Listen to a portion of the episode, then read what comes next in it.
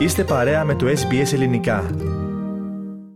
Περνούμε στα επίκαιρα θέματα μας φίλες και φίλοι και σήμερα αναμενόταν να γίνει έλεγχος από πραγματογνώμονα στο ένατο Δημοτικό Σχολείο Σερών προκειμένου να χυθεί περισσότερο φως στις συνθήκες που προκάλεσαν το τραγικό δυστύχημα με θύμα μαθητή της έκτης Δημοτικού. Κατά την έκρηξη που σημειώθηκε εν ώρα διαλύματος τραυματίστηκαν δύο ακόμη μαθητές 6 και 10 ετών. Περισσότερα θα συζητήσουμε τώρα με τον Αλέξανδρο Λογοθέτη, ο οποίος παραμένει μαζί μας στον ραδιοθάλαμο. Αλέξανδρε, καταρχάς να ξεκινήσουμε από την κατάσταση της υγείας των δυο τραυματισμένων παιδιών. Θέμη, ο πρώτος μάθητης ηλικίας 6 ετών νοσηλεύεται με κάποια κατάγματα στο Ιπποκράτιο νοσοκομείο της ε, Θεσσαλονίκης. Ενώ ο δεύτερος μαθητής ηλικίας 10 ετών μετά τις πρώτες ε, βοήθειες και τις απαραίτητες εξετάσεις τις οποίες υποβλήθηκε επέστρεψε στο σπίτι του.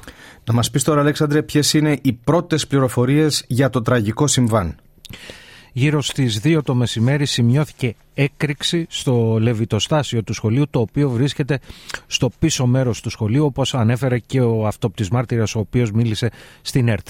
Άκουσα την έκρηξη και σηκώθηκε ένα τεράστιο σύννεφο σκόνης που κάλυψε όλο το χώρο πίσω από το σχολείο. Η έκρηξη έγινε πίσω από το σχολείο. Πίσω από το σχολείο έχει σκέπαστρο. Όταν ο καιρός είναι βροχερός, τα παιδιά είναι εκεί πριν την έκρηξη Θέμη, συνεργείο το οποίο βέβαια είχε αποχωρήσει, πραγματοποιούσε σύμφωνα με πληροφορίες κάποιες εργασίες στο Λεβιτοστάσιο. Σε αυτές τις εργασίες, Αλέξανδρε, ίσως να βρίσκεται και η αιτία της τραγωδίας, σύμφωνα με κάποιες πρώτες εκτιμήσεις. Όπως δήλωσε στο Αθηναϊκό Πρακτορείο Ειδήσεων και Μακεδονικό Πρακτορείο Ειδήσεων ο διευθυντής του σχολείου, Νικόλαος Τσιότσιος, στη σχολική μονάδα πρόσφατα εγκαταστάθηκε σύστημα γεωθερμίας για τη θέρμανση του κτηρίου προκειμένου να αντικαταστήσει τον ε, Λέβητα Πετρελαίου. Ο ίδιος όπως ανέφερε διαφωνούσε με το εν λόγω έργο καθώς δεν αποτελούσε πρόταση της σχολικής κοινότητας.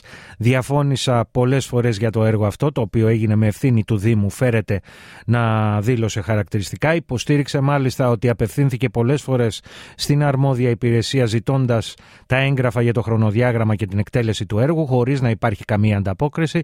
Επεσήμανε δε ότι ενώ το έργο έπρεπε να ολοκληρωθεί μέσα σε έναν χρόνο τελικά ολοκληρώθηκε σε δυόμιση και ξεκίνησε να λειτουργεί τις δέκα τελευταίες ημέρες αλλά όπως σημείωσε ε, η λέξη λειτουργεί ήταν εντός εισαγωγικών γιατί η γεωθερμία δεν είχε τεθεί ακόμα σε λειτουργία όπως φέρεται να έχει δηλώσει.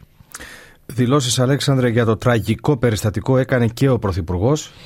Ναι, Θέμη, ο οποίος τόνισε ότι θα παρασχεθεί κάθε δυνατή βοήθεια προκειμένου να εξακριβωθούν τα αίτια του δυστυχήματος. Εκφράζω τα βαθύτατα συλληπιτήριά μου στην οικογένεια του παιδιού και θέλω να διαβεβαιώσω όλες και όλους ότι παρότι η συντήρηση των σχολείων δεν εμπίπτει στην αρμοδιότητα της κεντρικής κυβέρνησης θα κάνουμε ό,τι περνά από το χέρι μας να υποστηρίξουμε τη διερεύνηση αυτής της ε, υπόθεσης έτσι ώστε να αποδοθούν οι ευθύνες εκεί που πρέπει.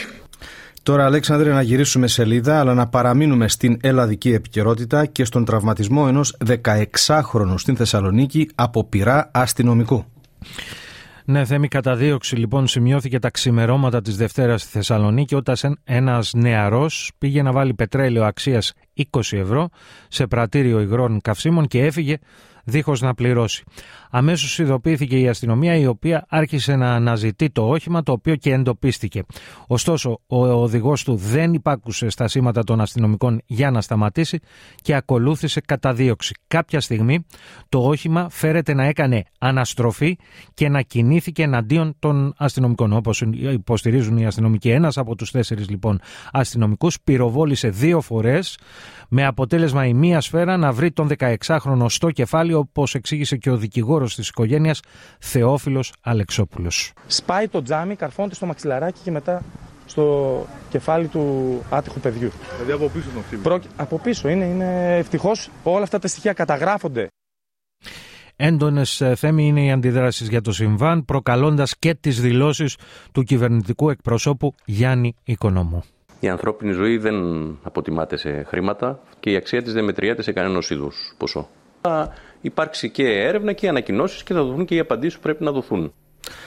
Και με τα λόγια του κυρίου Οικονόμου ολοκληρώνουμε Αλέξανδρε την επικαιρική αναφορά που μας ανέπτυξες.